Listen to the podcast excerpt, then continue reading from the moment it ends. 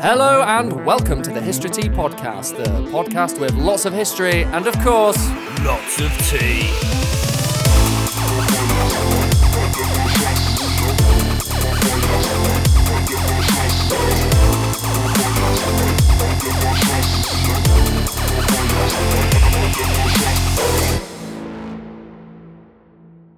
hey David, Hey, Ali. you alright? Yeah, I'm all right. I'm all right. Are you all right? You know, surviving. Well, that's not great. you okay, Hutton? Are we going to turn this into a therapy session and not a podcast? So, it all happened, it all started when I was three. And uh, my cat abused me. Oh, God. not the cat. to be fair, my only memory of my cat that I had as a child was it stood in front of me, threw up an elastic band on my lap, and then left. Apparently, he used to attack me all the time. That's why we gave it to I the neighbours. brought you a gift. Yeah, yeah. Apparently, that's why because we, when we moved houses, I always wondered why do we not bring the cat, and it's because he used to attack me as a baby. shit. Yeah, and uh, so the neighbours took him. A baby attacking cat. Yeah, What are they planning? I don't know. it's terrifying to think, Marvin, if you're still out there, it's not too late to come clean. Yeah, we'll we'll take him in. Uh, okay. You'll be treated with respect, Marvin, but you've got to come clean. Marvin was the cat. so, speaking about killers, we are going to do Arguably one of the best killers on the planet. what cats. No, what the podcast episode? Oh yes, yes. So the podcast episode is going to be about cats. I mean, sorry, it's going to be about firearms. It's going to be about guns, guns, boom booms. My boomstick. Quote Ash from The Walking, not The Walking Dead, The Evil Dead. Evil Dead Part Three. This is my boomstick. I love that film. It's so such a batshit crazy. It's a great film. It's a great. Did you watch the TV series? Of course, I did. It's so good. but they cancelled. Yeah, I can't believe they cancelled it. Bring it back by popular demand. He was also Ash was at the end of the remake of the Evil Dead. I didn't see that. So the newer film was actually pretty good. Hmm. I think it was like 2013, 2014, something like that. Um, but after the end credit scene, you know, they've copied Marvel a little bit. I feel like that was a trend. Um, at the end, Ash just turns to the camera, and he uh, he just smiles, and then it, it ends. Brilliant. Yeah. He was also in all three Spider-Man. He Movies. was because it was Sam Raimi who did it. Yeah. and he's suspected to be Mysterio in all of those. Right, but then obviously plays different. that didn't happen. Well, it's what it's. Jake Gyllenhaal came in, smashed it. Yeah, well, I think like obviously it was different, It was a different different universe. universe, but who knows? They're doing a Spider Verse thing, aren't they? Possibly. Well, I think they're going to try and do because of the Spider Verse. That's the same universe. It's implied that it's the same universe as Sam Raimi's. Yeah. Um, the thing is, though, now they've done time travel and they've done the weird like multi-dimension, multi-dimensional thing. They can do whatever the fuck Whatever they want. They've pretty much opened it up to we can do whatever we want. You can't say shit about it anymore. So I think we're it's about like the um, Morbius film that's come out. yes with the Batman. The, well, not the Batman, and not the Man Bat, the Vampire Man. Yeah. Yes. So, um, what's his name from the first Spider-Man of the new one with Tom Holland in it? Vulture.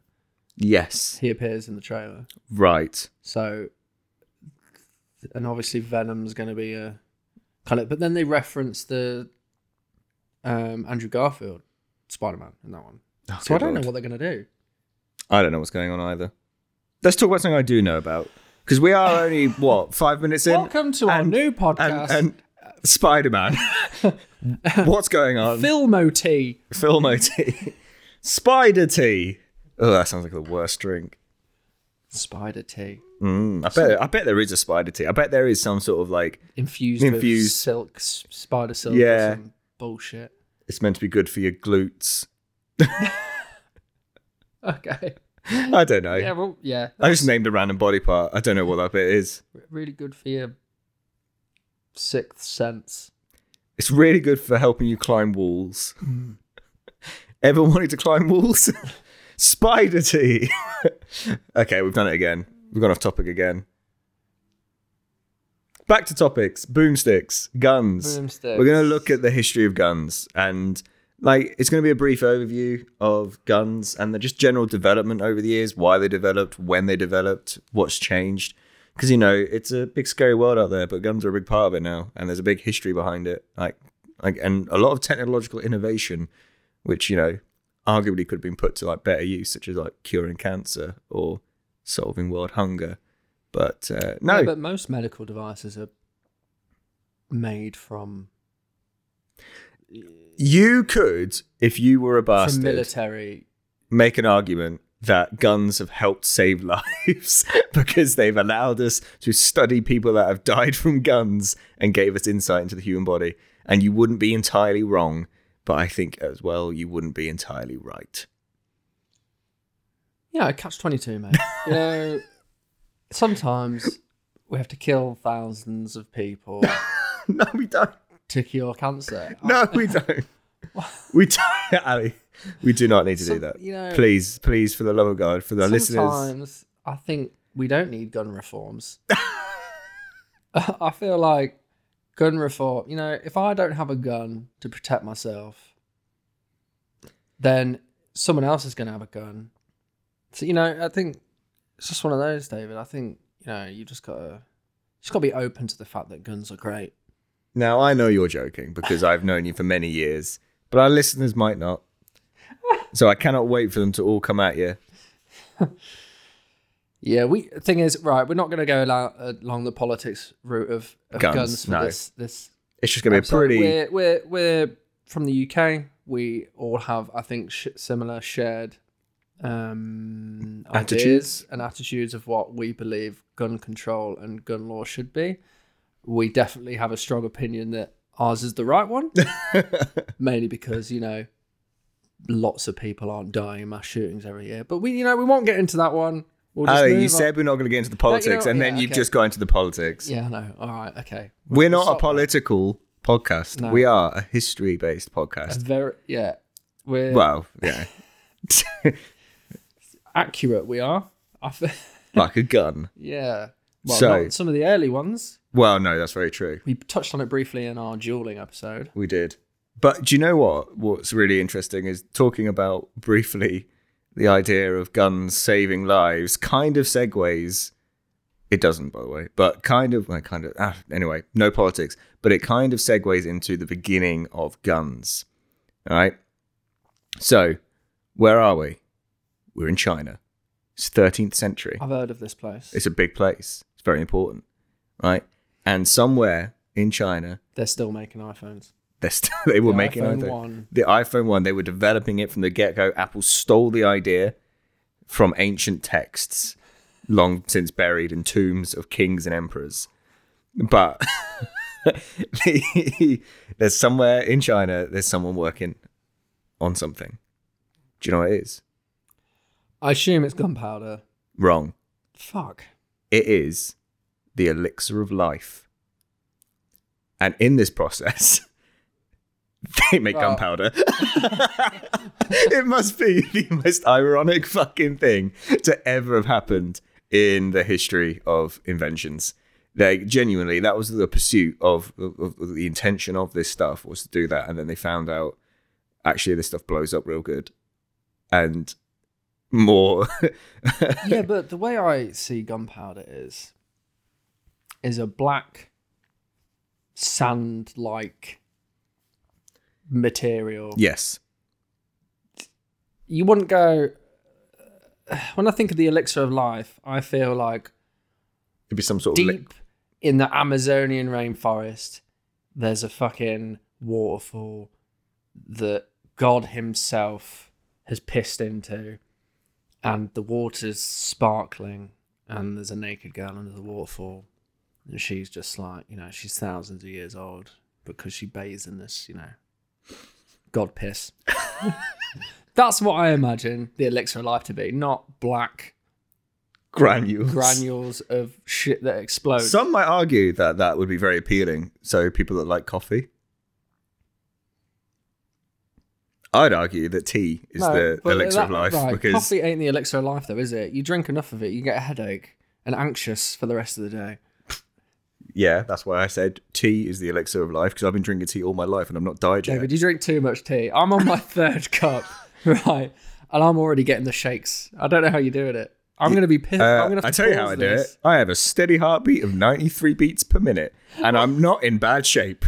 I'm actually in quite good health, but I think I drink too much tea. I'm gonna be up and down to the toilet too many times in this episode. Yeah, there might be some really rough cut editing in here because Ali's going to have to jump up and go and You hear a lot of like moving around on as he's shifting his yeah, legs. shifting my legs and trying to like hold hold it in.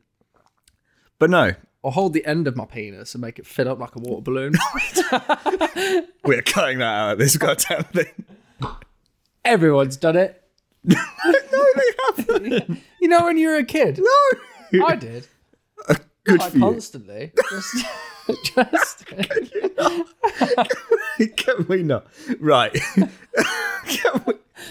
Let's go back to guns. I'm just saying. There we are. there we are. My, it was a very dangerous weapon, honestly. Because then you had this dilemma of like, what am I going to do when I let go, and just piss goes everywhere.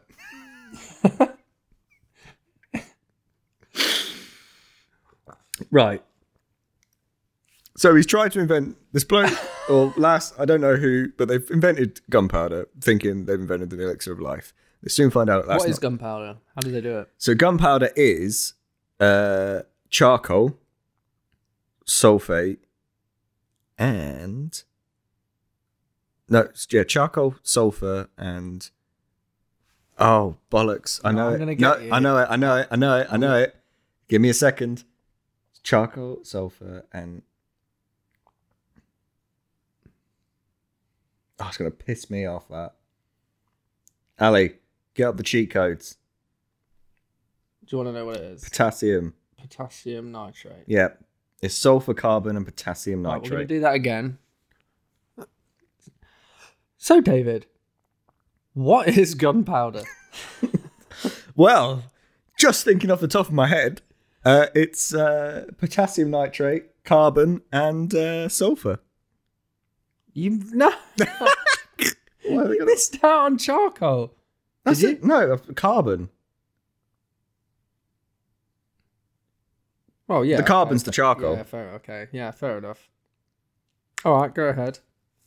So, sorry, let's go again. Mm-hmm.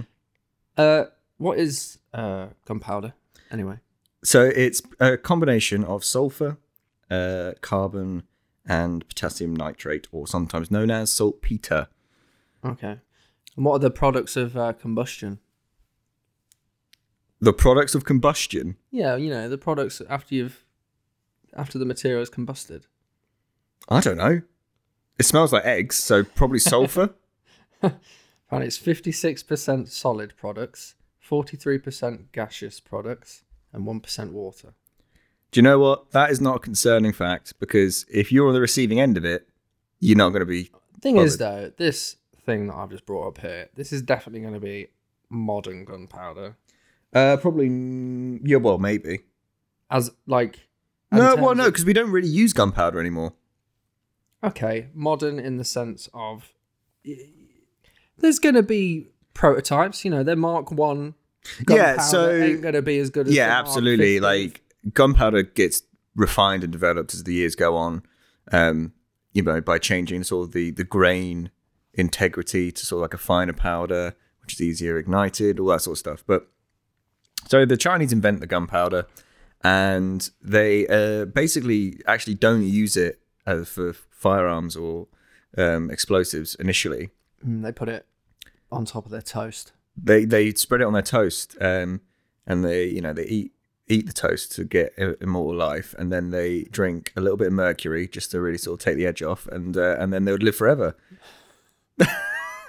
because you know how you said like surely these granules of blackness won't be you know that can't surely not be associated with some sort of elixir for life we're talking about a civilization where people did drink mercury, thinking it was gonna keep them young, keep them healthy. Oh God! There was many an emperor who probably died of mercury poisoning. Wasn't there something like that for lead as well? Uh, yeah, Didn't people use Ars- to? yeah, lead, arsenic, radium. There's always there's been years, and but when you discover a new material and it's fucking spectacular, everyone thinks it's like the cure for all, um, and uh, and then it quite swiftly turns out to be not the cure for all. It's probably Mm. going to kill you. Who'd have thunk? In fact, like um, you know the Terracotta Army. Yeah. So that's part of a humongous uh, temple or burial complex. Um, and supposedly, in amongst this, like, I think it's 50 square acres of land, there is a sort of underground sort of throne room, essentially. And it's supposedly filled with rivers of mercury and things like that. Um, but no one's ever gone in it because they don't. They don't know if it's like super poisonous, so they're kind of like trying to work out if it's there or not. But in the recordings of its construction, that's supposedly what's happened. Surely there's like hazmat suit, hazmat suits you can go in. Yeah, probably. But also, you don't want to be like knocking into stuff like that all willy nilly. It might come out like in the future, like if they work out a way. But a lot of modern archaeology is now more about, less about digging up and more about scanning the ground Mm. because you are less likely to destroy the evidence or cause any issues by um because yeah by by scanning rather than digging it.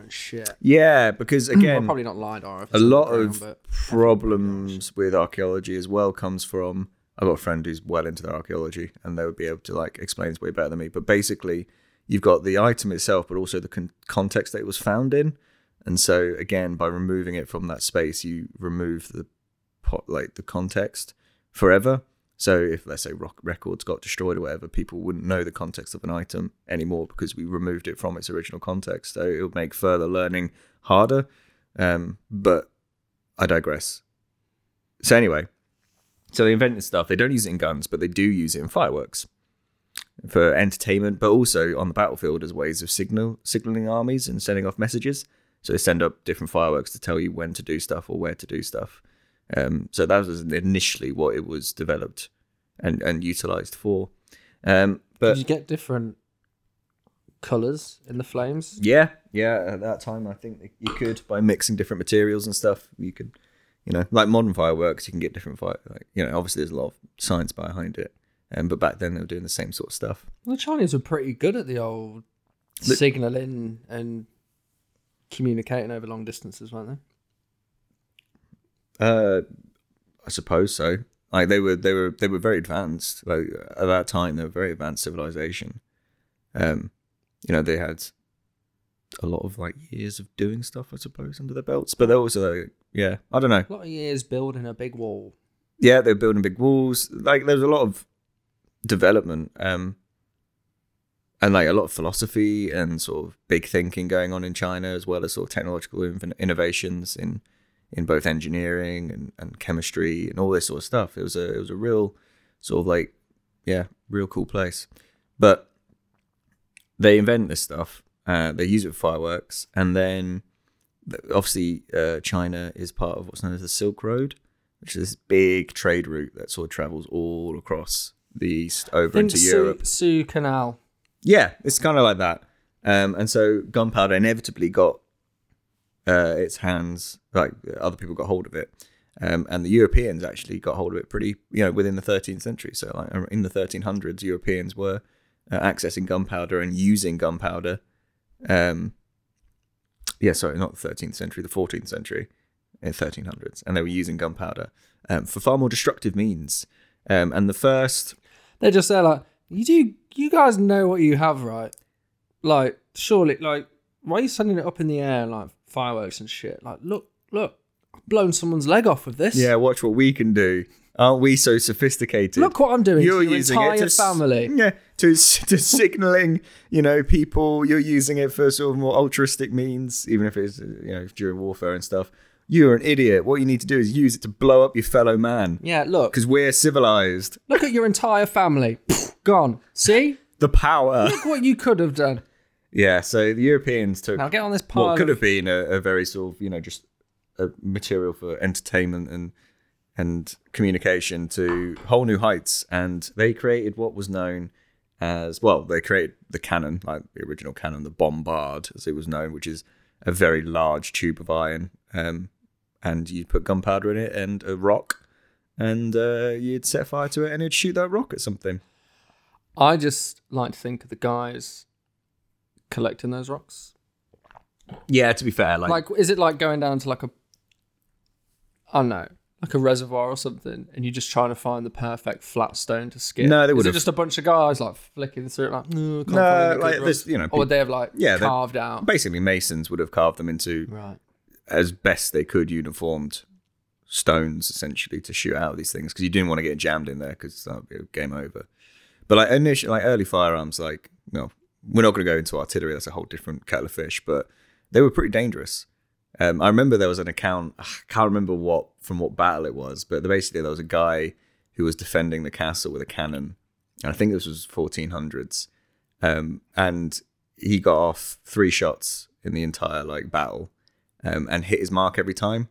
And that was so uncommon that instead of getting rewarded or, or, or you know, a promotion, he was uh, told that he is possessed by the devil and he needs to go on a pilgrimage. so they were like, wait, you shot that thing three times in a battle. That's well good. And you hit everything every time. Devil, definitely possessed by the devil. Get the fuck out of here. Uh, yeah, so they weren't particularly great feats of engineering and they were very dangerous. But obviously, if you got the big version, people started to see that you could utilize it in a smaller version. And so the hand cannon was created. And this is just as crude as you think. It's a metal tube with sometimes a, a large bar that comes away from it, um, which sort of sits underneath the armpit. Um, and then you would hold the bottom of the tube with the bar underneath the armpit, and you'd put your rock, or if you've got actually carved ones, you'd put those down in the tube with the gunpowder, and then you just have a lit match essentially, and you just hold it to the touch hole, which is the little hole at the top where you put a little bit of gunpowder, and it'll burn through and shoot. Um, they were very, very unreliable. They were prone to blowing up in your face. Um, Oh god. yeah, they were not particularly accurate any, over any great ranges, and culturally, they were pretty disdained, like these handgunners, because they were essentially evening the playing field a bit. So before, if you were rich and you had like armor and stuff, like you got to go on the battlefield feeling fairly safe because you could, you're not. It's hard to kill you. Um, but then the hand cannon kind of changed that, and it meant that normal, ordinary soldiers could start seriously injuring or destroying uh, very expensive knights and men at arms and noblemen, and so they were pretty pretty looked down upon. Plus, like archers and stuff like that, who were and crossbowmen, they were all employed, and and again they saw these people as pretty reckless and dangerous. There's gunpowder coming over here, taking, Taking our, jobs. Yeah, exactly. There's probably a bit of that in it. But also because it didn't take any skill either. So, like an archer would have spent years and years and years training up. Whilst if you wanted to be a hand cannon, you just had to have the balls to do it, like do it. So Uh, sign this waiver, you may get blown up, you might get blown up. but you might take out a knight. So Sick bragging rights. yeah, man. Don't tell anyone though; they might execute you. But yeah, sure. Um, so yeah, so that's that's where the hand cannon starts, and there's several different. Again, there's no uh, back then. There's no manufacturing process really, so it's like they're not entirely uniform. Each one was slightly different, different styles, different Ain't nobody ideas. 3D printing them. Yeah. Um, some even started to develop like a wooden stock to go underneath the barrel so you didn't burn your hands. You know, you know, just basic ergonomic stuff like that. Um, and that will that starts to develop into something that we probably recognize as a gun today. Like if I showed you a hand cannon, like I think when you're listening to me talk about it, it seems pretty self-explanatory. But I remember when I first came across one, I was like, I don't know what this is. It looks like a really weird mace. Like it's a very strange looking thing. Um, uh, but yeah, so then we start to put like a wooden furnishings on the on the hand cannon, and we start to make it more ergonomic for a user. Sniper scopes, that kind of thing, yeah. Yeah, yeah. Obviously, Obviously. we're talking two times, four times, eight times sniper scopes, variable scopes, Yeah. infrared. Um, it made them a deadly, deadly adversary on the medieval battlefield. uh, yeah, I can imagine a few years after the, you know, submachine guns were invented it all straight happened away. in a space of a week, Ali. I, I thought, you know what? End of. End of. End of this And That's the episode done. You know, they they put some wood on the bottom of the hand cannon, and then then they had an MG34, and that was it. It was game over, and we're here today. Everyone else has just been copying since. but yeah, so we start to get something that resembles what we would understand to be a gun, and that would be the arquebus, which is The arquebus sounds like um old like folklore, like you know Krampus, the Krampus. the Krampus. If you do not behave this Christmas, and the arquebus will come and get you. Good fucking luck. That thing can't hit shit. Because that's another point is that these very early firearms have a very low rate of fire, so they have like you know one. I can imagine be one more- shot a minute, if that. I can imagine there'd be a bit of like scare tactics as well, like. Like they probably won't. like, Obviously, they're not very accurate, but they probably made a shit ton of noise. Yep. Probably a lot of like flat, flat. You know, you could disorientate people pretty Yeah. well, could you? If you're up close, you know, if they're up close, would you want to get close to that? No, If you and- knew and- as a knight, right, you're going in. Yeah, they won't be able to hit you from a distance accurately, but just make sure they're not loaded when you're next to them because they'll fuck you up. Yeah, absolutely. Um, and you know, and what they start to do is they develop like huge. They essentially start developing tactics to mitigate this inaccuracy. Force fields. For- yeah, they just they just get a bunch of the local wildlife and they just pile it up in front of them and then they shoot through the sheep. I've seen Independence Day, David. Explain no more. Force fields. Force Carry fields. on. I mean, to be fair, you- there are examples where not force fields, but where they use um, sort of mobile carts to essentially set up firing teams so that they could have a bit of cover. Essentially, like a medieval tank, I suppose. But that doesn't come until a little bit So how later. powerful were they? Because could you so theoretically get a barricade and walk your way down to the point where you could be a bit more effective in tackling them, or would they just rip through? oh, how powerful were the firearms? Yeah. Yeah, so the firearms were not super powerful to the point where actually some well-made armors could resist the strike. There'll be a big fucking dent, and you would feel like someone's like you know that force is still going to hit you, but it might not go all the way through. Um, so their their ranges are you know accurate to sort of about anywhere between sort of eighty to hundred yards ish. Um, So not as bad as I thought. no, I mean, I mean, the, I don't know the, the, the statistics for early arquebus, um, but it they don't. When you get like a later musket, the technology doesn't change too much. So you, yeah, so we're talking about anywhere between like sort of 80, 80 eh, average. We'll say 80, 80 yards, give or take. It's short anyway. Yeah, it's it's short enough, and your reload speed is long enough that you want to make sure you fucking hit what you're charging at because they're going to be on top of you before you can do anything about it. Um, but yeah, so they start to develop like shooting with like volleys. So essentially, because the guns weren't particularly accurate, you're now just basically putting as many down range as you can, which is actually a, a sort of a, a theory and a principle of guns that essentially is around today. It's not changed. You know, that's why we have rapid fire firearms, so we can put more bullets down range. Because you increase the statistics, you increase the likelihood of hitting something. So Not only that, it keeps heads down. yeah, keeps heads down. But yeah, so on the battlefield, you start to have these like huge troops of common men shooting and slaying, uh, you know, knights and people that are meant to be sort of uh, trained all their lives and So is invested it so much that effective then for it to Yeah. change? Because this is you know you you hear about it and you go right. Well, if they were that shit and that primitive at the time, surely someone should have gone. This ain't really working. Like it's good, but it's not really that effective. Or is it just people going, you know, like any technology going, this this is going to be fucking sick one day. There's potential here. Yeah. There probably is a lot of that going on, but you know, people are developing them. Um, but I think the immediate appeal for many armies at the time would have been that you could hire these people with this stuff and it was easy to take up. Like if you were looking down the barrel of seven years of training with a bow or get the same pay, maybe even more pay doing a hand cannons job immediately, you probably see where you go. Um, Also, I can imagine it was probably cheaper because instead of getting a bunch of, you know, um, bowmen, training them up, getting a bloody you know, getting the bow done, getting their fletchings and all that sort of stuff. You know, and, And I'm- and you know, and, and then obviously there's a difference in quality there. Especially, you know, you know, you got a knight with his sword and his, Mm. you know, you have to get good um ironmongers and all that sort of stuff, and like really know their craft to make really well. You know, I, I can imagine these are just sort of, yeah, here's a bloody Tube. tube, stick some gunpowder down it. I don't, I don't know how was gunpowder quite difficult to make back then. I can't. Uh, it would have been harder than it is today, and it would have been a, handcrafted exercise. It wasn't like mass produced. Imagine it'd be wild dangerous. Super dangerous. My fucking god. But yeah, because essentially you're you're essentially just more and pestling it.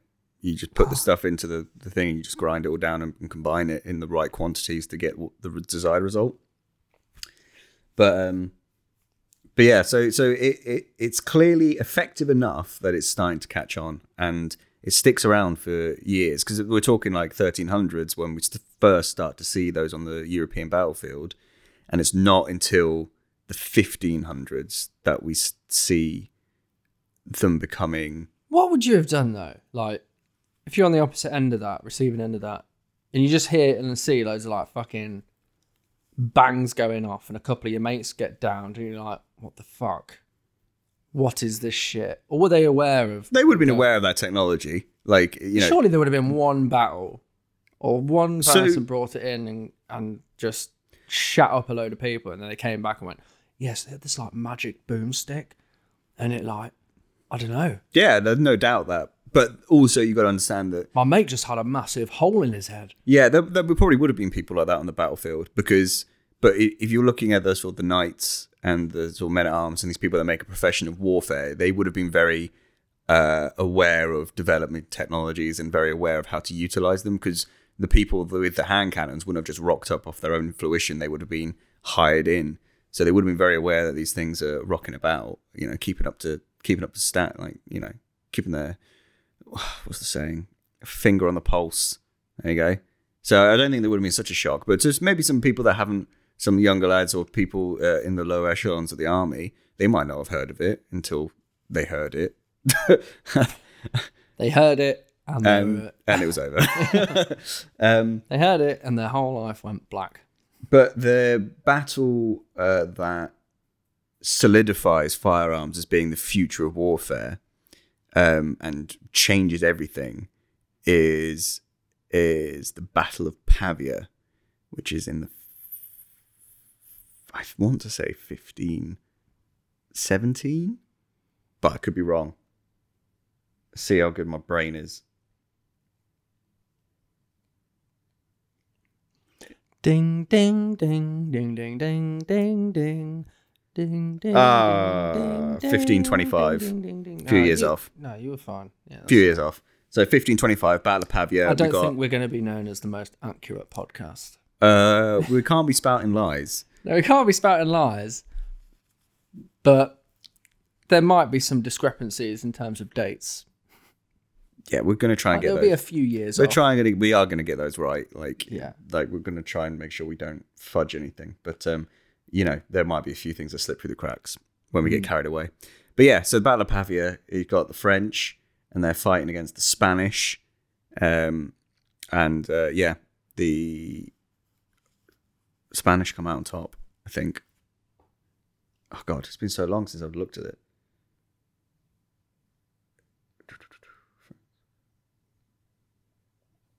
Ah, yeah. So it's the Holy Roman Emperor Charles V.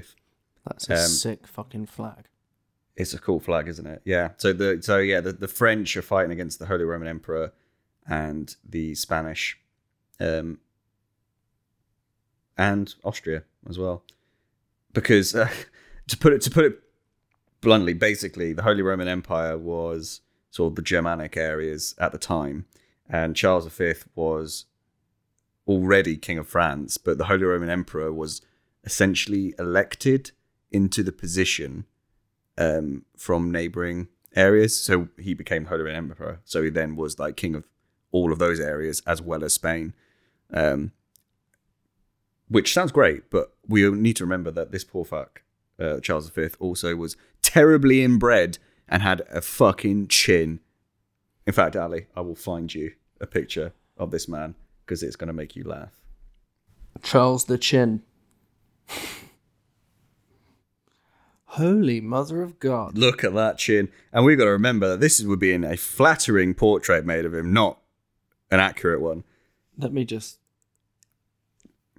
Basically, there was so much inbreeding that this prominent chin became a feature of their family. And then it started to take on a bit of a sort of like, oh, he's got the chin. That's a good thing. Oh not, not, God. not. That man has an incredible underbite, and he needs he needs some serious help. Like eating must have been a nightmare, see- dribbling all the time. See, on this one, you can see he's got a bit more. His like lips a bit more pulled forward. yeah, In this one, he's a bit more normal. yeah. He just looks like he's got a longer face. Ah, Uh, he's grown a beard to hide it, which is very clever. that's that's very uh, You know, using using very beard modern day techniques. exactly to sort of bring shape to your face. But yeah, he had an absolute chomper, man. Um, but anyway, so that was the Battle of Pavia, um, and that was decisive victory for the Ho- Holy Roman Emperor um, and the Spanish because they were utilizing uh, firearms in a really effective manner. And by this point, um, in the 1500s, what was uh, battlefields used to be dominated by the heavy cavalry charge they would make and break most battles. Um, but because of the introduction of firearms and actually a resurgence in pike use, so pikes fell out of favor for a long time. The the Greeks famously used pike formations to uh, defeat their enemies, um, but they start to be reintroduced and readopted, and you start to get what is then kind of the uh, combination of pike and musket, which becomes predominantly how wars are fought for uh, a long time, like hundreds of years after this point. Um, and so the, the relevance of heavy cavalry becomes less and less and less over the years from that point on. And armor disappears for a few reasons, um, but gunpowder is certainly one of the big reasons um, because it meant that the armor was no longer a guaranteed investment in your safety. Because whilst you probably could adopt armors, and they certainly did attempt to make bulletproof armors and were successful in many spots, um, it just becomes this arms race. And as the guns get better, the armor struggles to keep up. Yeah, back then as well. I can't imagine. Like now, we've got cool new synthetic materials Yeah, like bulletproof vests and all that sort of stuff. You know, but they're not metal. They're just lovely material that can take impacts really well. yeah, absolutely. And you know, so Um, that was uh, fifteen twenty-five. and Um, when you're working with metal and you can only do so much of it, I mean, I guess you can make it thicker, but then That's what they do can't- essentially. They just make it thicker, and they also change the consistency of the armor. So they were before going for very high carbon content in their armor to make it very strong and rigid. Um, but as firearms got introduced and they tried to adapt armor to deal with that, they actually reduced the carbon levels in the armor to make it slightly softer. Because what would happen is if it was too rigid, the impact from the bullet or the, the round would shatter the armor essentially, it would break through.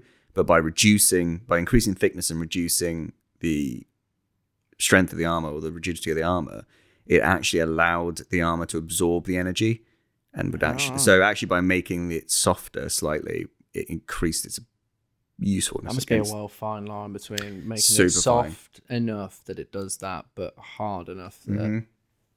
it don't go all the way through. But you can already see why then armor starts to fade because it's it just becomes too much of a hassle to keep up with it. And also money, Yeah, like, and the guys you're putting it on, like they they're only that so strong. exactly. It becomes impractical. Um, you know, until they start, you know, armor's not going to come back in a big way until they can start like creating like mech suits for people, and even then, the like the investment you would have to put into each individual soldier would be so astronomical that they would find better ways of de- doing with like dealing with warfare and stuff.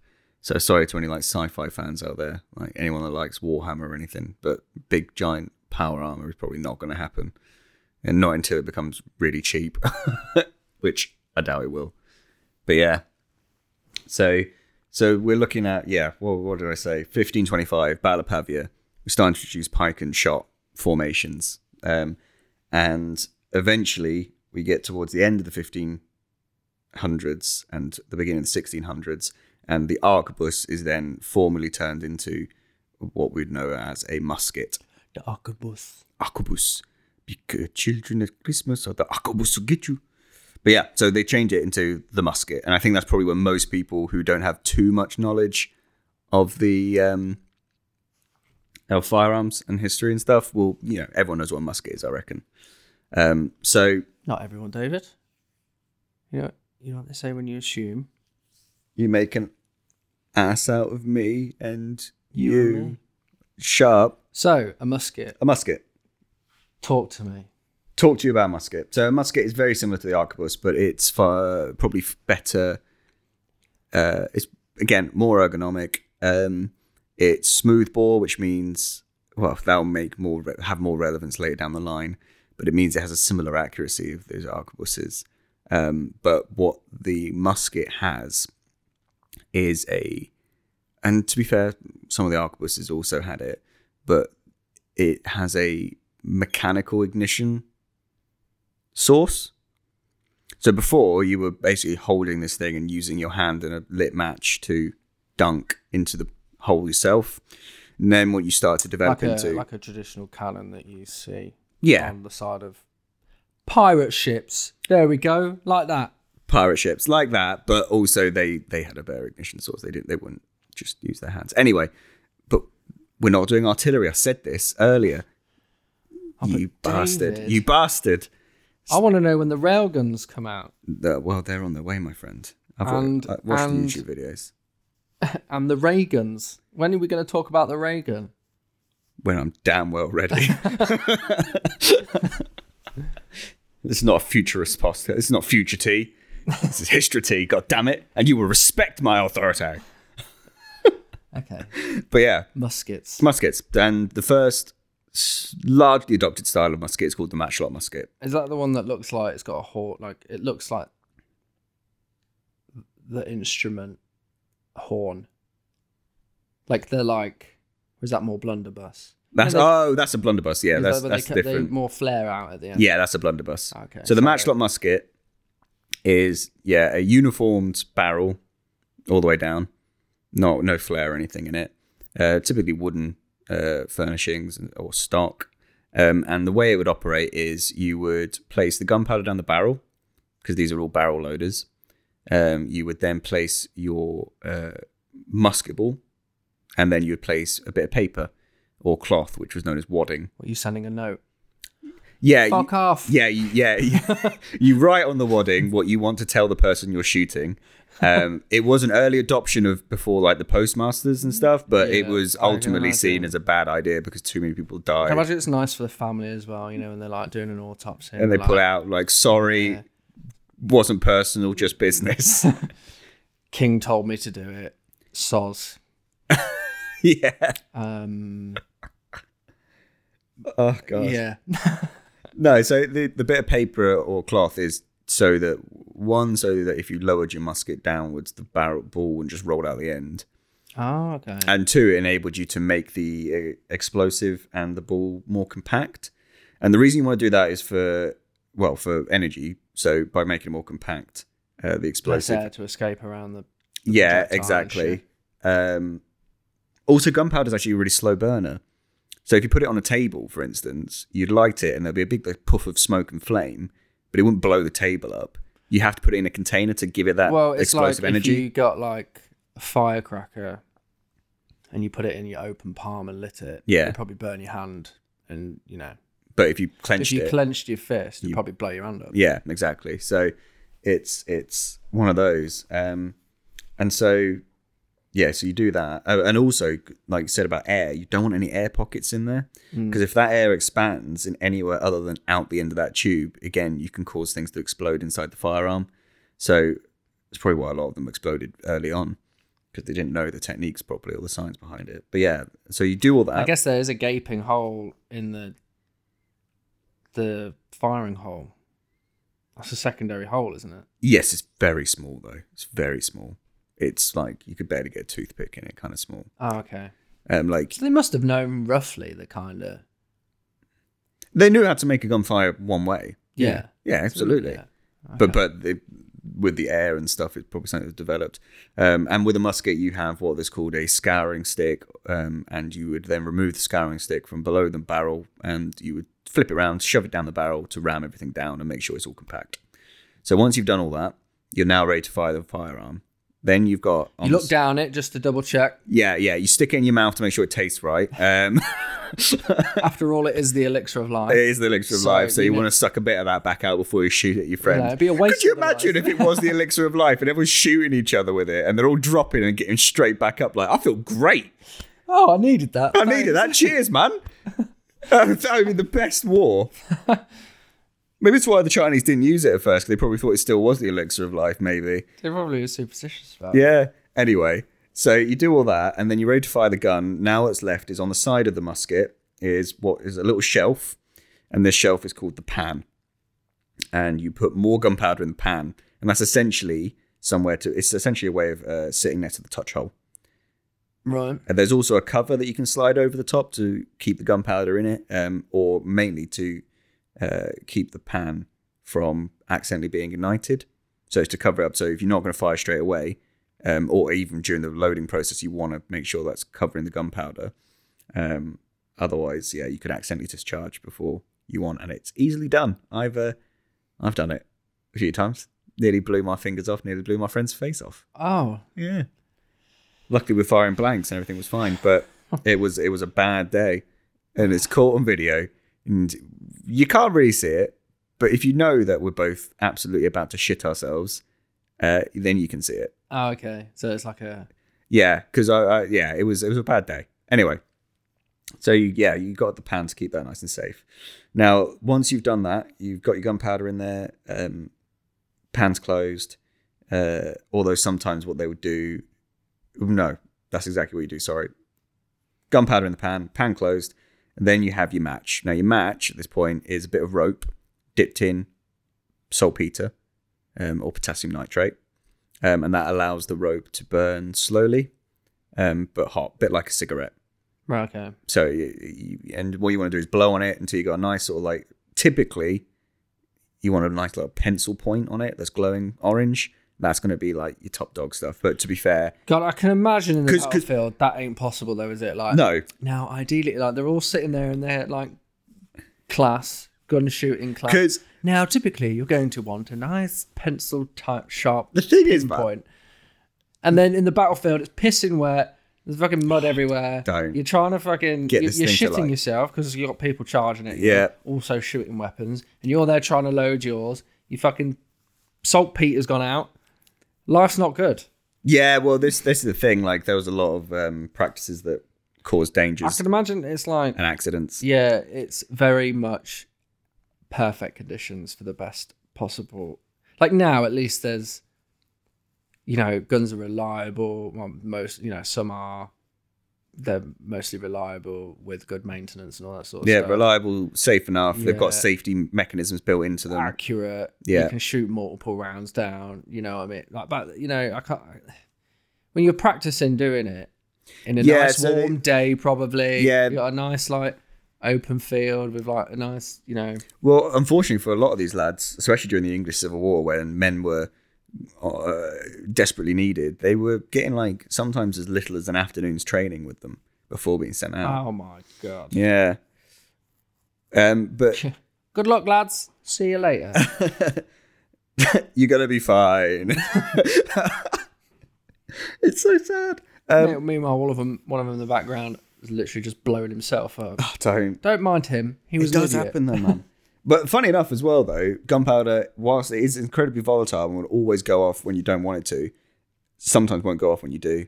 Like it can be really, really stubborn. So any like a rainy day, uh, and if your gunpowder's getting a bit damp, that Just could, humidity. Yeah. Yeah. so if if it if it gets too wet, it won't go. So it's quite susceptible to sort of like environmental things. Um, but yeah, so you've got all that. You've got your match. You then put your match on the. Well, they sometimes called it serpent's head, but it's basically like a, a lever on the side of the gun, which has a little pinching prong at the end, and you just wedge the rope into the, between the pinching prongs Right. and you can sometimes with some of them tighten that to make sure it grips it nice and tight. Um, and then when you're ready, you'll bring the firearm up to your shoulder and hold it against the shoulder. That way, uh, to deal with the recoil. Um, some of these early muskets were very large, very long, very heavy. So sometimes you actually had a stand that you'd prop them up on, Tripod. bit like a tripod, but it was mainly just a stick with a spike. So you put the stick with the spike in the ground, and there's a little prong on the top that you could rest the gun on. How long that stick with a spike lasted? They're quite well made sticks with spikes. Uh, but anyway, um, and then you would open the pan up uh, and you would pull the trigger. And as you pull the trigger, um, the trigger simply makes the mechanism drop, the little arm drop down into the pan. And hopefully, if everything's gone right, you'll ignite the powder in the pan, which burns through the touch hole into the charge at the breech of the barrel and shoot if the not, you're going home with no jaw.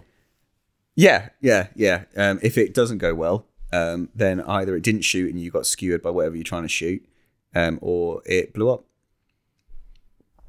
But yeah, people people used to make mistakes with that stuff all the time. Like one of the things, because again, keeping the match lit was quite important to being able to fire um, rapidly. Obviously, you don't want to be relighting that thing over and over again, and uh, it's a difficult thing to do. So a lot of the time, some of the musketeers would adopt having it wrapped around their hand when they're not when they were doing the rest of the loading processes and stuff, so they could quickly keep blowing on it and then continue their practices. Okay, like on the back of the hand or something. Yeah, yeah, yeah. I can imagine that also is dangerous. Yeah, You're super dangerous. Super dangerous. Fucking gunpowder. Yeah, yeah, yeah. And you've got this burning thing. I can imagine Yeah. embers fall off and shit. Like with modern practices, certainly with our safety policies, if we ever do like a gun shooting thing, um, we actually have two people involved. So one person holds the match until the other person's ready to fire. very far away. Yeah, and basically the gunpowder charge or the gunpowder horn, which you keep your gunpowder in, uh, we make sure that is always uh, swapped over to make sure that yeah, the match and that does not come into contact. It's it's a very sort of meticulous thing we do today, but back then When you say though, on one, one occasion, you just couldn't get this gunpowder to light. Oh, You were there with like, what was, what was basically a fucking lit flame going, Yeah. please fucking light. light, and it just wouldn't go. So I was like, you don't expect that. Like gunpowder's very this is a thing. like you watch um uh what's the film about um Guy Fawkes? I don't know what the film is, but the gunpowder plot. Yeah.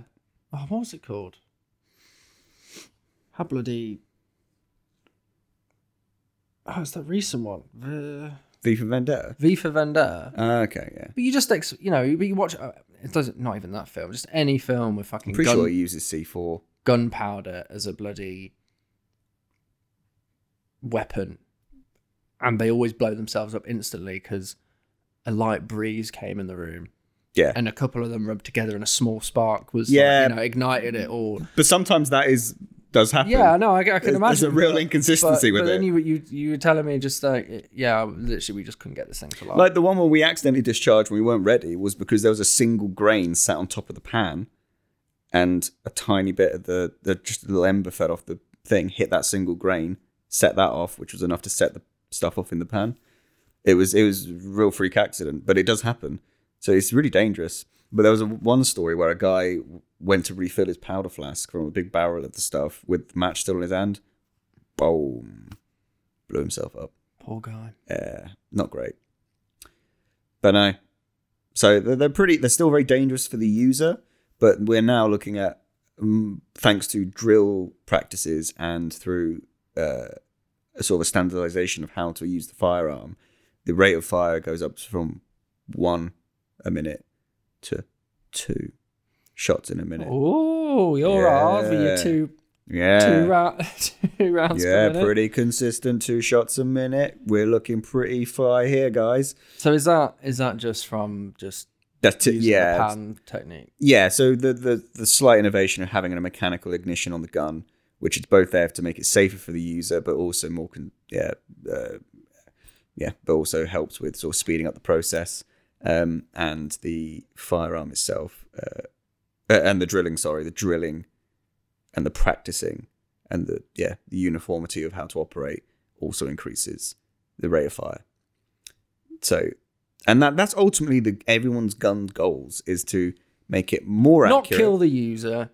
Yeah, safer, more accurate, higher rate of fire. Those are typically the ambitions, and that's the general trend of how guns develop over the years. Um, and so during the English Civil War, Or if you're in America, you know, being able to buy a semi-automatic uh, for uh, hunting uses. yes, Yeah, yes. that seems to be pretty.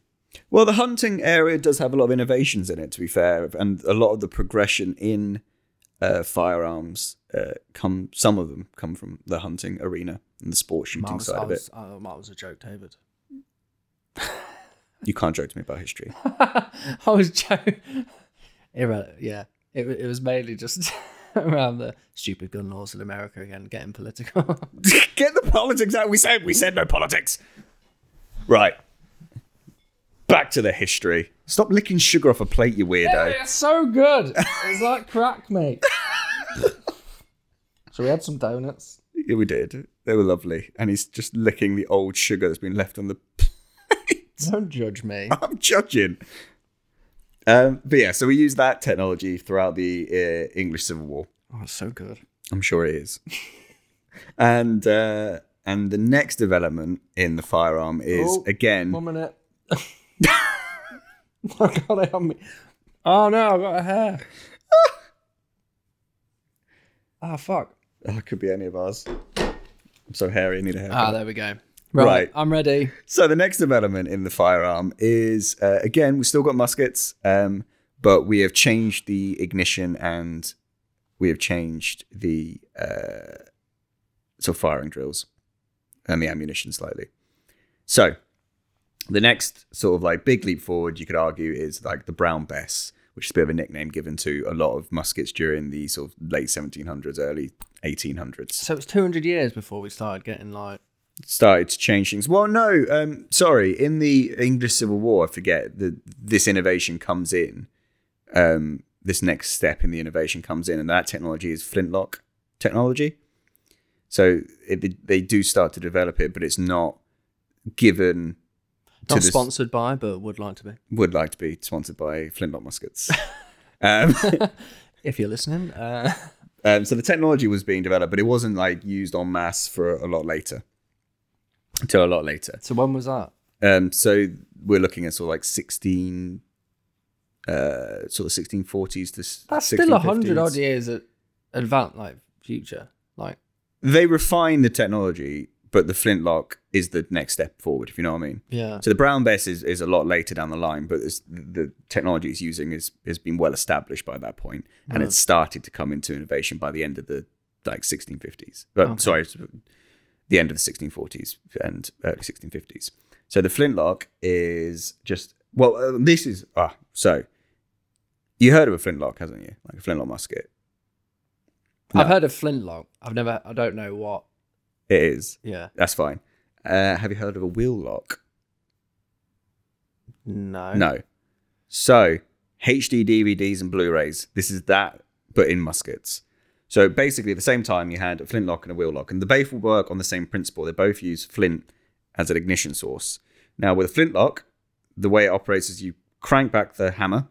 That's got the flint in it. You then have what's called a frizzen, which sits on top of the pan, which is a tall bit of steel. You pull the trigger, a spring snaps the hammer forward, scrapes the steel, drags the sparks down into the pan below, ignites the weapon. The wheel lock, Like a lighter. like a lighter. The wheel, no, the, yeah, the wheel lock is like a lighter. Oh, okay. So it's more like a lighter I than. it. So basically, what you have is You're just there, like, please light, please fucking light. It's a bit windy. It's a bit of wind. yeah, It's it won't raining a go off. bit. It won't Like- go off. Please, come on. Um, so the wheel lock um, is a if you imagine like a, a grind wheel on the side of the gun, Right. and you have to then take a spanner, crank it up so the spring engages, oh, this is effort. place the hammer down onto the wheel, Already, there's pull the trigger, steps. and the wheel would spin rapidly, causing the spark to go off and set the fun, uh, firearm off. Okay.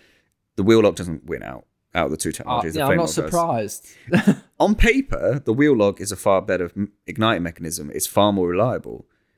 But in practical application, the flintlock was far easier to use. Because if you lost the spanner for your wheel lock, you couldn't reload your weapon. The time it took to do it also was a lot longer. Also, the wheel lock was prone to failure if you left it cranked for too long because the metallurgy at the time wasn't good enough to keep the springs engaged. So they would often lose their springiness if they It's just more mechanical parts, isn't it? Exactly. There's more to go oh. wrong. Whilst the flintlock, basically, even in the 1800s, the flintlock was only shooting maybe, would only ignite six times out of 10. But the process of redoing it is as simple as cranking it back, closing the pan, and shooting again. Mm. And hopefully this time it will go. So the, the flintlock wins out.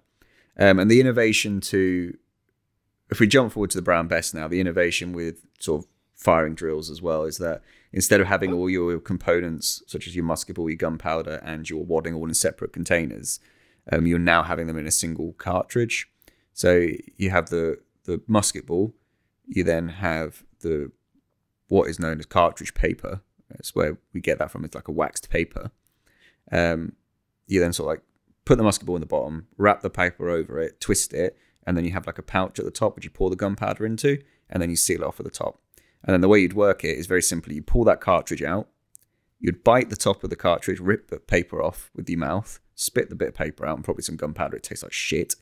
Uh, and then, No, David, elixir of life. sorry, elixir of So, life. Of course, we have to look. They have to, you know, taste it. Taste before, it before. before they shoot it. Yeah, obviously. that seems to be a common, Common part of the practice. common part of yeah, Yeah, firing okay. weapons back in the day. you are right. Yeah, But if you imagine the elixir of life tastes like s- the sand in, in your food at the beach, but worse. does it taste eggy? No, it doesn't taste eggy. It smells eggy. It tastes like the worst part of burnt food. It's not great. And it's dry, man. Dries your mouth out. Anyway. I wouldn't put it on my chips. Yeah, it's, it's, there's no substitute for salt. They did try once. Uh, Blew his teeth off. Old Gummy's over there thought he'd be smart and put fucking gunpowder in his chips. fucking potato and teeth everywhere. now look at him. Smiling in the corner with his gums. It's not looking at me, Gummy. He's just got this hole in the bottom of his like ah, jaw.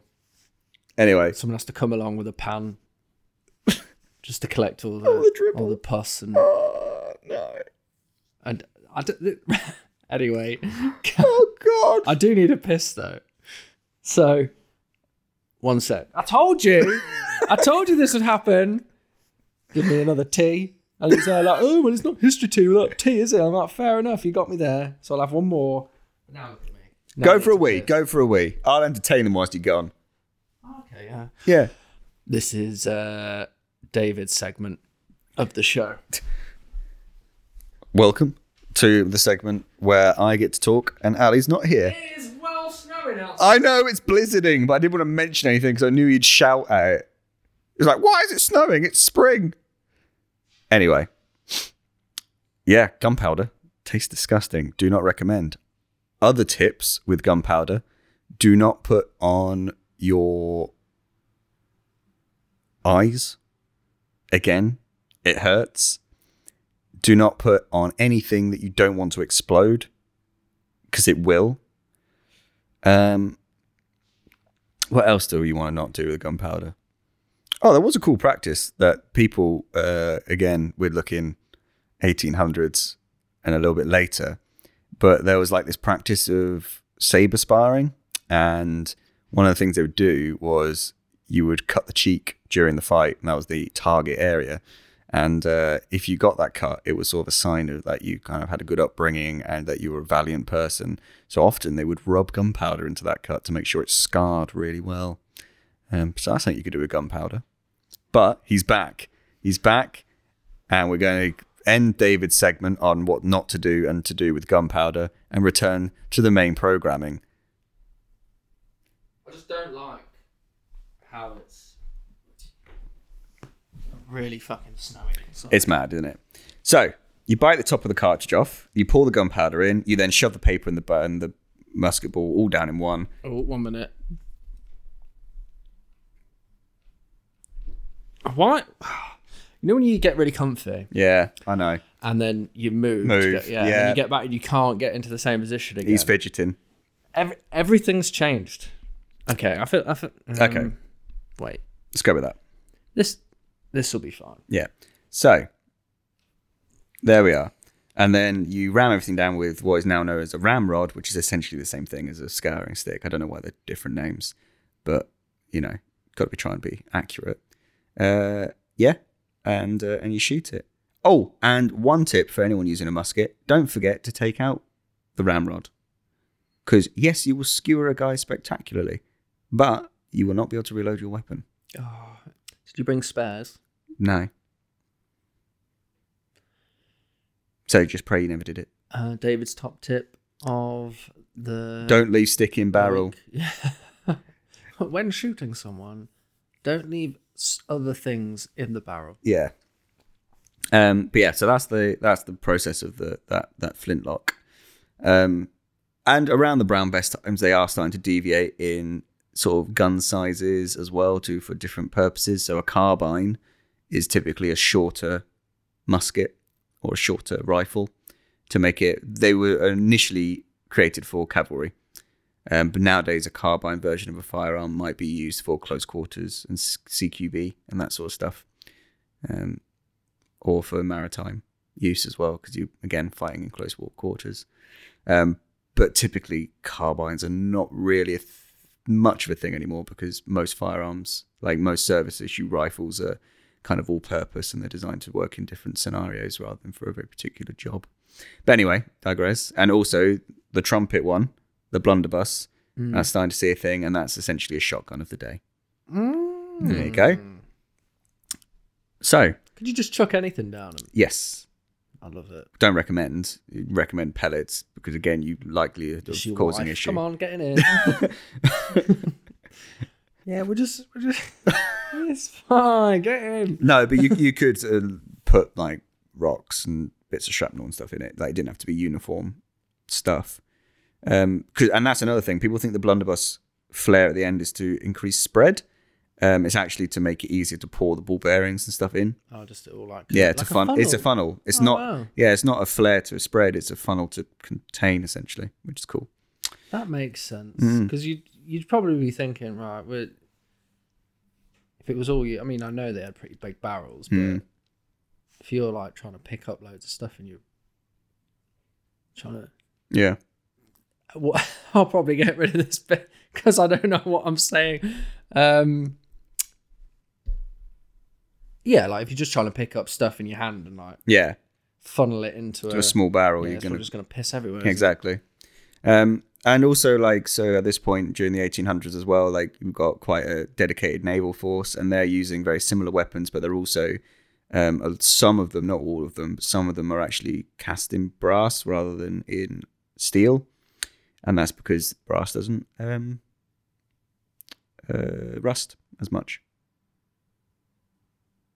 So, yeah. So that's why they use those. They also had a really cool gun called the Nock gun. So if you imagine a musket, but it has six barrels instead of just one, Six barrels, and it all goes off at once.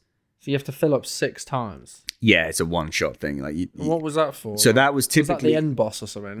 yeah. Oh, he's coming. Bring What? out the big guns.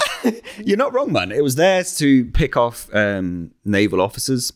So you'd be up in the crow's nest with it, and because again accuracy was not great on muskets at the time, they couldn't didn't really have a legit way of sniping. So they put six barrels on this thing because they thought, well, one of the six is going to fucking hit him. Six is better than one. Problem was they had very limited service, and that's because if you shoot six muskets, it's going to take your fucking shoulder off. Yeah. Like one musket kick is pretty pretty substantial. Six is ungodly, and so they used to just cause too much injury, and they just weren't very popular, so they, they stopped using them. Um, and then actually speaking of naval, the next big development again is in the ignition type. So we've gone from matchlock to flintlock. We're now going to hammerlock, and again the naval guys were some of the first to adopt this on a larger scale because of keeping powder dry. And the way this one works is, and this was innovated through the hunting area. So, Alright. joking aside, basically, when people were hunting with flintlocks, they found that the flash in the pan, because it was all external, would scare off the fucking ducks and shit that they were trying to shoot before the bullet went down. Would the noise not do that though? Uh, the I don't know. Obviously, get Yeah, the noise. the flash before the bang, but I can imagine So yeah, so could basically You when you gonna- fire the musket, it it is pretty rapid, but there is a slight delay between the flash and the bang. And so if you hear a it might just be enough for the duck to fuck off. But anyway, um, so they developed the hammerlock, and the hammerlock is essentially you're gonna like this, right? So instead of the flintlock and the exposed pan, you have an internal. Pan. No, not even that. It's essentially they've elongated the touch hole, and on top of the touch hole is a nipple. Mm. Yeah, I knew you'd like that nipple. I just love. It's fucking hilarious. When you're trying to talk to someone about guns and they're like, so this is the nipple, and nearly everyone smirks, even just a sl- yeah. It doesn't matter how old you are, it doesn't matter who you are. If you say the word nipple when you're trying to talk about a gun, people go, Nipples. nipples. So yeah, so you got the nipple, and uh, which is like just an extended uh, touch hole essentially. Then you put this little thing on top of it, which is a little black like a brass capsule, and it's called a percussion cap. Uh, it's a bit like um, actually probably not, but like early. Well, it is a bit like a cap gun. Like, All right. Yeah, so you know you get those little things. So that's essentially the same thing, um, and it's filled with a, an explosive called fulminate of mercury, which only goes off under impact. Uh, also, another elixir of life. Yeah, also drink that. Uh, it's great for your teeth. Um, and uh, and uh, and then the instead of having the, the flint on the hammer, you've just got the hammer essentially. And when you pull the trigger, the hammer comes crashing down, hits the percussion cap, which will then explode into the touch hole or the nipple and uh, ignite the charge inside. Um, and that will shoot the weapon. So that was another development that comes up. Um, oh, and also I will say as well, kind of uh, chronologically, uh, chronologically, we've fuck a bit fucked up because um, I forgot to tell people about the rifle. Oh, David. Well, we might as well just quit now. I'm sorry. I'm sorry, guys. I'm sorry, listeners. But the rifle. So the rifle comes Sorry in. for his incompetence here. So I think the first ever rifle invented. I could be wrong actually, but one of the earlier rifles invented was called a Brunswick rifle. And what a rifle is, and why it's different to a musket, is that inside the barrel they. Um, actually, that's really wrong because actually the first rifle was actually invented during Henry VIII's period in the 1500s, but they couldn't do it consistently enough to make it a viable technology. Anyway, but you basically cut grooves into the inside of the barrel, and that causes the projectile to spin uh, upon shooting rather than being smooth, which doesn't cause this. And as you know, if something's spinning, you get like essentially a stabilizing force. It's why arrows have fletchings on them to help them spin to make them travel further. And so that's a huge jump in technology, um, and that comes in. It's mad that no one thought about that prior. Like, because obviously the technology for arrows and fletchings were designed to do that. And they Yeah. knew About like, did they not think? Did someone not go? Oh, you know what? Maybe we should. But then again, I guess someone would have to figure out. Oh, actually, if you put grooves inside the barrel as opposed to on the exactly actual how do you projectile. yeah so how do you make How a, do you a, a transition round it? bullet do that yeah exactly so there was a lot of things to overcome um but yeah and one of the sort of most sort of well-known rifles and some of the earlier sort of like rifles uh, the british used was uh, the baker rifle which was famously used by uh, the um what was it Sharpe. Matt Baker, no you know you know BBC. presenter. yeah you know um he made it. uh, rifleman, funny enough, um, in the British Army, and that's what Sharpe was. If you ever watch Sharpe, with uh, the guy who dies all the time, Sean Bean, Bastard. bastard, Yellow Billy bastard. bastard. But yeah, he sort of uh, he was playing one of those guys, and the rifle was their thing. They were kind of skirmisher troops when most of the army would have used smoothbore because they were line infantry. But these guys were designed to sort of like shoot important targets and shit like that, like snipe people. Um, but yeah, and so and then once, so so we get the rifle quite early on in the eighteen like eighteen hundreds and even a little bit earlier.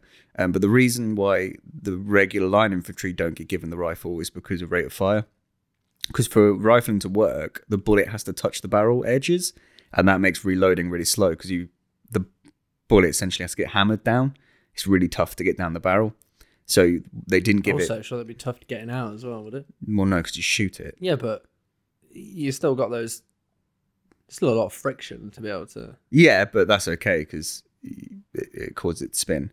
Oh, It has to be engaging and touching essentially to cause that rotation. oh, because the grooves would then make it follow that like like a screw. Mm-hmm. Yeah. almost. Kind of, yeah. Yeah. Okay, that makes sense. So, so that was uh, a big problem because you know obviously it'd be great to have every soldier with a rifle because they could shoot further and more accurately, but we can't compromise on the rate of fire, which admittedly was only like three to four rounds a minute, but it was still really important to be keeping fire going down range. Um, so the develop when the rifles become standard issue for at least in the British Army, it comes with the P53, um, and the genius of the P53 is the actual ammunition they used. It's called a Minié round, and it looks a little bit less like a musket ball and more like that conical shape that we would associate with a bullet today. Oh, okay. And the genius of it was in at the bottom of this cone was a dimple, a bit like the bottom of a wine glass. And so what you do is when you load the weapon, you could get the round down really easily because it wasn't flush to the barrel. But when you shot the weapon, the energy from the explosion would go into that dimple and cause the ammunition to spread open, thus engaging the rifling on the way out. Right. So they could have the high rate of fire of three to four shots a minute, but with the accuracy of a rifle all of a sudden, and that was a huge leap forward in technology. Um, so that that was that was a real big deal. Um, so along with the hammerlock now and the um, rifling, we've got a firearm that is very safe to use.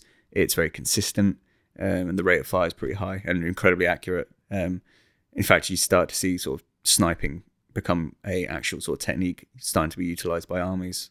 So the Crimean War was a good example. Um, the Russians were using it, um, so as well as the British.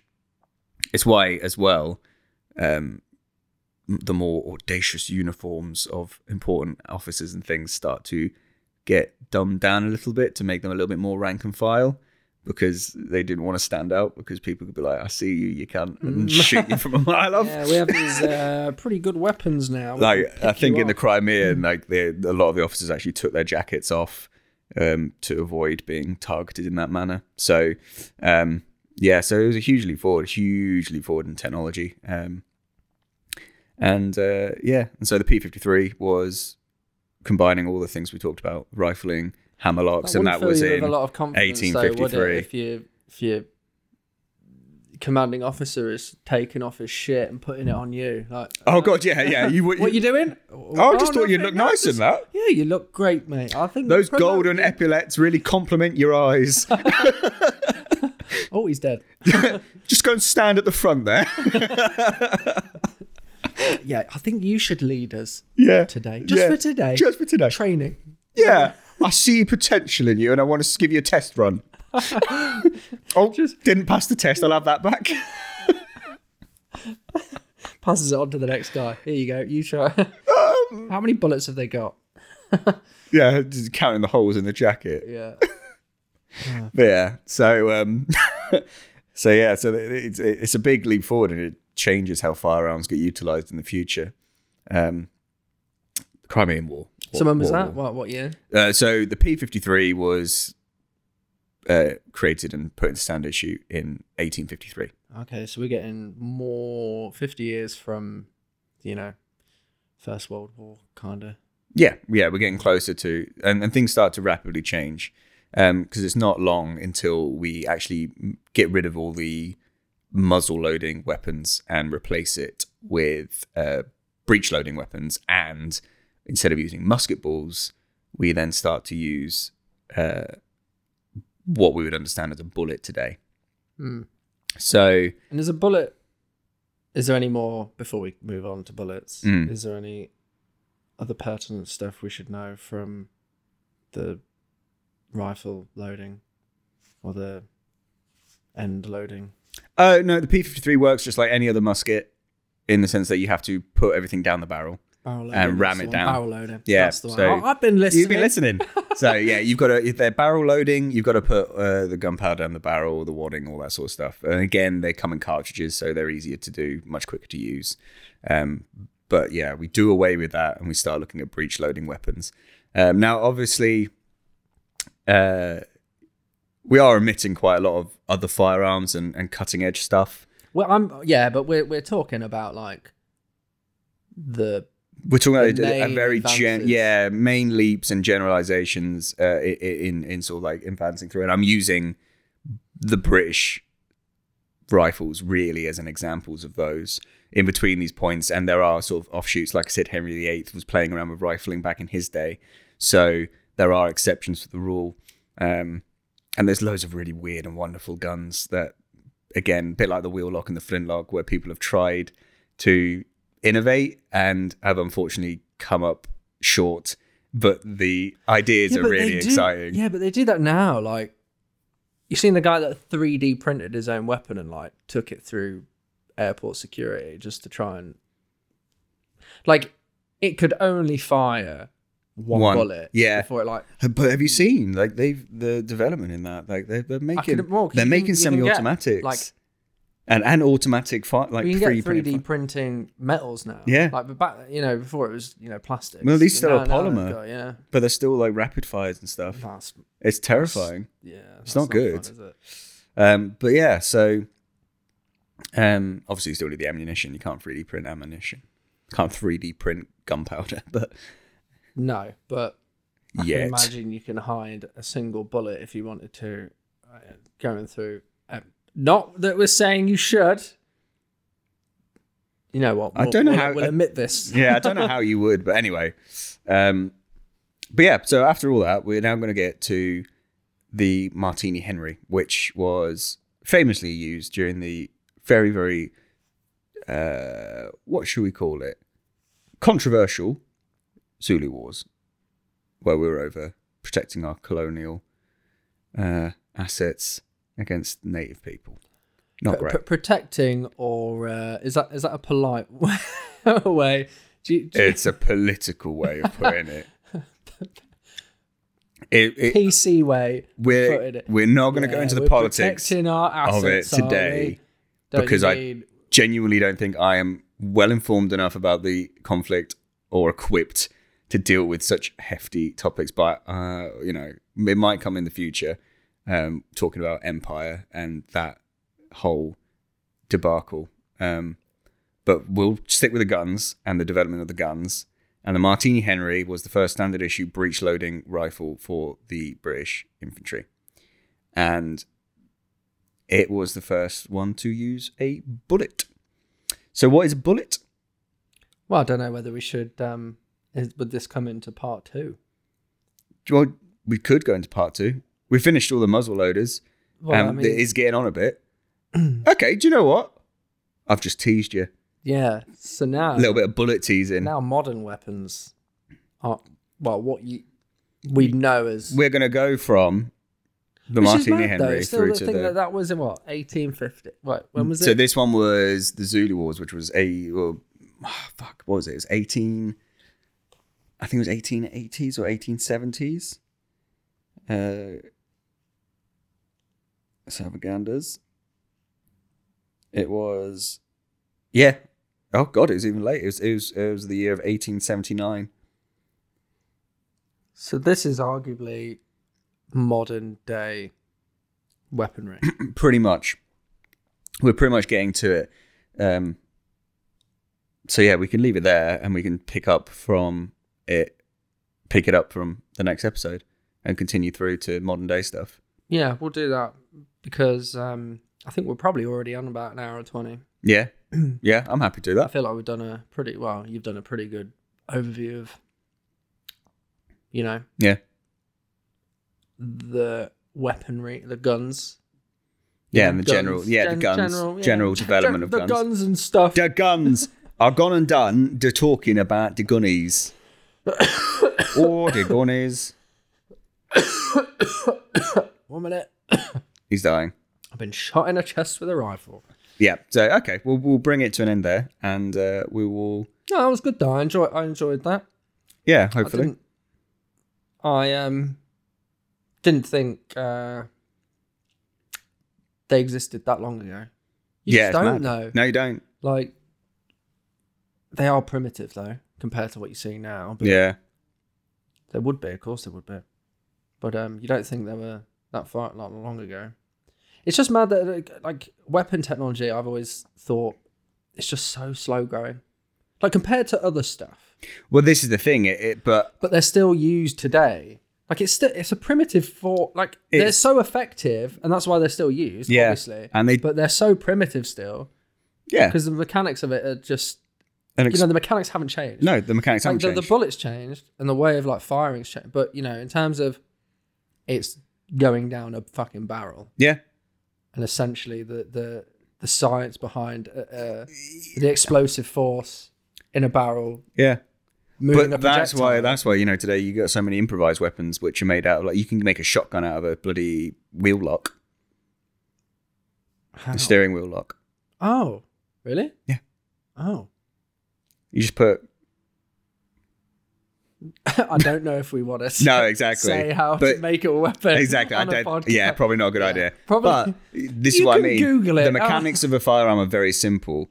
It's the effect. It's the basically the ergonomics and the um, effectiveness. It's essentially yeah. It's, uh, essentially all we've done with guns is increased the rate of which we can cause that reaction and, that process. and Yeah. just modern technology. Yeah, because that's the thing. They they wouldn't have had simu like I it. I, I, I, Things imagine when you're up. making a gun now, you'd have massive computer simulations of how that bullet would projectile out of the barrel, and they could be able to tweak it and do all that kind of stuff, and they'd have all the science there and the numbers in the yeah. in the program to be able to tell you exactly what you want.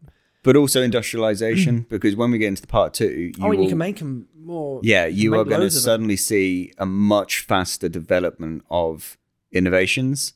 So so far, it's been pretty slow going, but from this point on, it gets rapid. This is what I mean. It's like the technology for that. If you look at other areas of warfare, like, um, like I know we said we weren't going into artillery, but you look at that kind of stuff.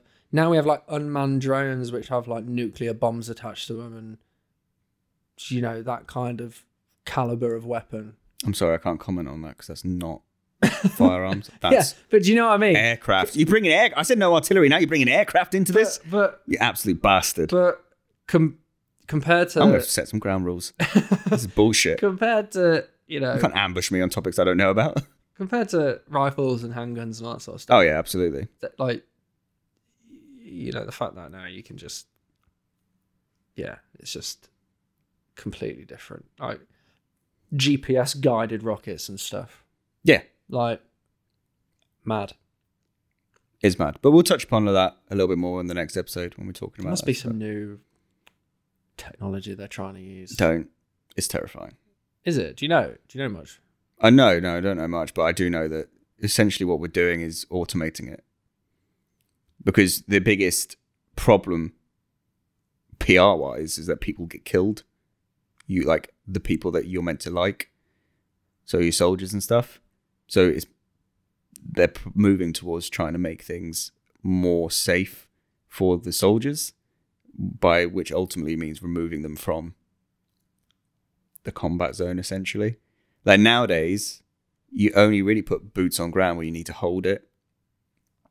Um, you, you know, you can use drones and airstrikes now to remove the target, but if you want to stop people from moving back into that area, you need boots on ground. Um, so it's just one of those things. It's it's mad. It's mad where it's going. i don't like it No, it's scary. That's why we do history because we know history and history's safe. we ain't gonna but yeah but this is when you get to the repeating history side people don't listen I mean, I read an article that, like uh, that a large scale conflict is possible in the next thirty years. Apparently, this is the problem i have with this though it's like is it that? everyone has I think. I think. nuclear weapons.